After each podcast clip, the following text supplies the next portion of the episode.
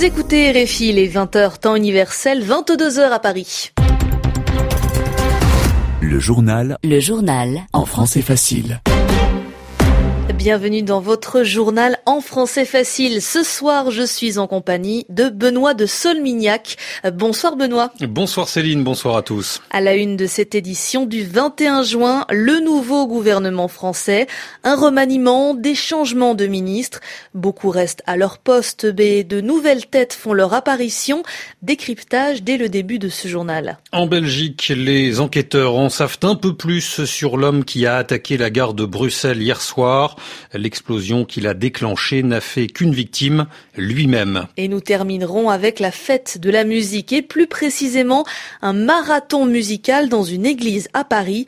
36 heures de concert gratuit, une belle manière de célébrer le premier jour de l'été dans l'hémisphère nord de la planète. Le journal en français facile. La France a donc un nouveau gouvernement. L'annonce a été faite en début de soirée à l'Élysée. Les grands équilibres sont respectés, la parité autant d'hommes que de femmes, le pluralisme politique, des ministres de droite comme de gauche, ainsi que la représentation de la société civile, c'est-à-dire des ministres et des secrétaires d'État qui ne sont pas des politiques professionnels. Quel est le visage de cette nouvelle équipe dirigée par le Premier ministre Édouard Philippe? La réponse avec Valérie Gasse. C'est une femme qui remplace François Bayrou au ministère de la Justice. Juriste, ancienne élue locale socialiste de Toulouse, Nicole Belloubet siégeait jusqu'ici au Conseil constitutionnel. Autre entrante féminine dans ce gouvernement, la haut fonctionnaire Florence Parly, ancienne membre du cabinet de Lionel Jospin à Matignon, qui remplace Sylvie Goulard au poste de ministre des Armées. Et enfin, Nathalie Loiseau, la directrice de l'ENA, a été choisie pour être ministre des Affaires européennes. Des postes clés dont deux ministères régaliens ont donc été octroyés à des femmes. Le Modem est toujours représenté au gouvernement et là aussi par des femmes, choisies parmi les plus proches de François Bayrou, la sénatrice Jacqueline Gouraud et la nouvelle députée Geneviève Dariussec. La création de secrétariat d'État permet aussi de faire entrer dans l'équipe de membres du parti Les Républicains Jean-Baptiste Lemoine, premier parlementaire de cette formation à avoir rejoint Emmanuel Macron et Sébastien Lecornu. Le chef de l'État a aussi profité de ce remaniement pour promouvoir certains membres de son équipe de campagne. Benjamin Griveaux et Julien de Normandie. Enfin, le député socialiste Stéphane Travers, lui aussi engagé très tôt auprès d'Emmanuel Macron, devient ministre de l'Agriculture à la place de Jacques Mézard, qui a été choisi pour remplacer Richard Ferrand à la cohésion des territoires.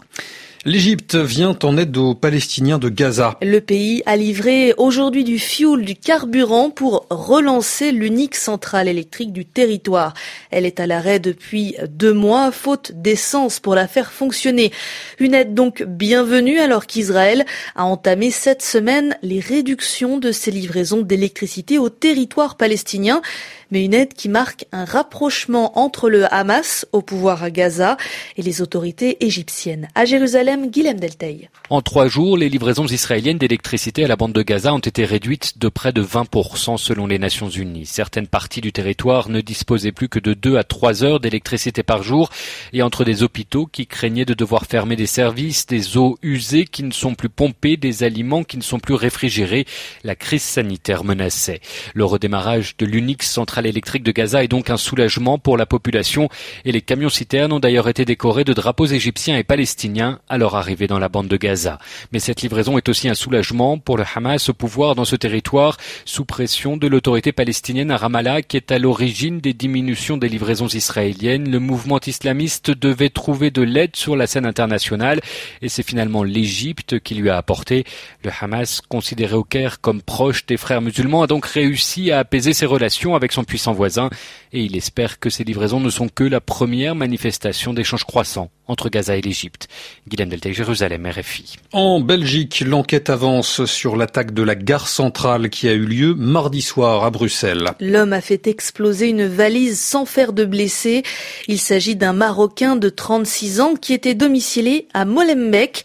Il s'agit de la fameuse commune d'où sont originaires la plupart des kamikazes des attentats de Paris et de Bruxelles. Les précisions de l'Axe Milota.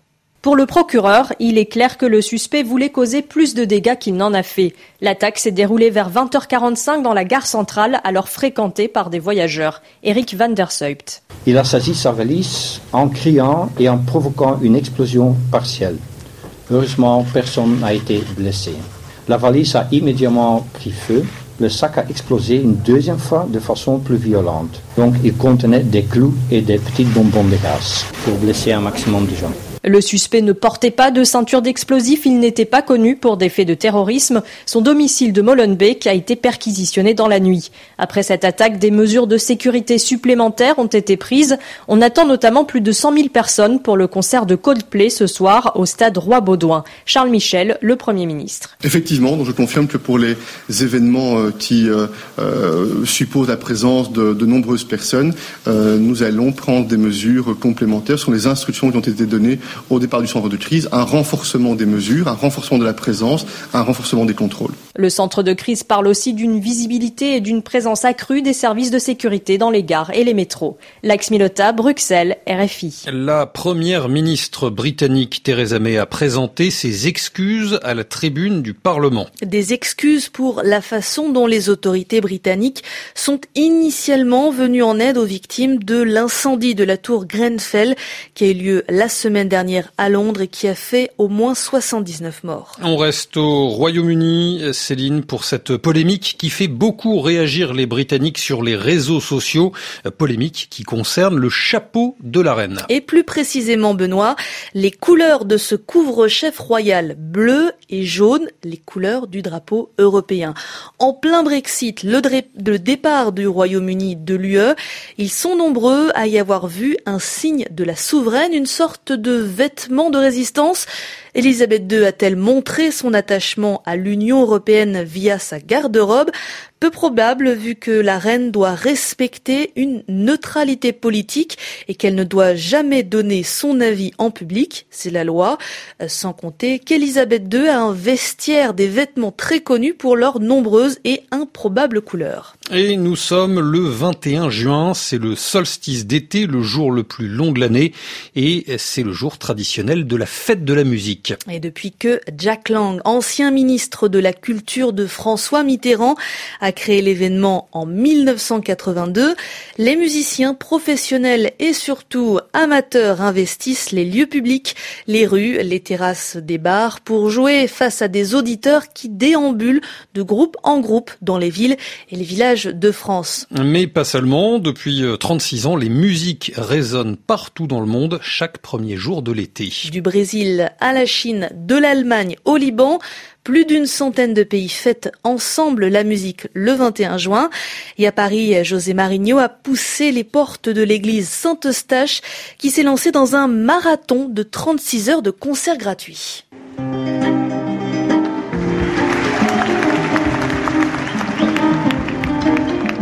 C'est pas mal d'investir des lieux qui ne sont pas nécessairement des lieux de concert. Ça montre une ouverture d'esprit et ça permet de donner une autre dimension à la musique. Je pense pas que je ferai 36 heures d'affilée. Il y a des messes aussi, donc c'est assez insolite. Surtout à 4-5 heures du matin, euh, c'est inédit. 36 heures de concert, un événement inédit et insolite sous la majestueuse voûte de Saint-Eustache, une église à l'architecture gothique où règne le plus grand orgue d'Europe, un mariage musical unique imaginé par Omeline Minel, la programmatrice. C'est une nuit à la fois euphorique, à la fois euh, groovy, surprenante parce que chaque artiste revisite, en plus de ses morceaux, euh, une création originale, donc du patrimoine sacré dans son style, donc folk, rock, électro, des morceaux qu'on n'a pas encore entendus. Une programmation éclectique entre musique actuelle et musique sacrée, bénie par le prêtre Jacques Mérienne. C'est normal que si on veut accueillir tout le monde, on accueille toutes les musiques. Si on n'est pas là pour le monde d'aujourd'hui, on ferme. En attendant, Saint-Eustache invite le public à une longue messe pop pour la fête de la musique. Le reportage de José Marigno à Paris pour cette fête de la musique le 21 juin, le jour du solstice d'été. Ce jour du solstice, c'est également la journée internationale du yoga. Et pour célébrer cette journée, des milliers de yogis, des gens qui pratiquent le yoga, ont célébré euh, cette journée au milieu des klaxons et des néons de la célèbre place de Times Square qui se trouve à New York. C'est donc euh, la preuve de la popularité du yoga dans la première métropole américaine, mais également dans le monde. Vous écoutez RFI, c'est la fin du journal en français facile.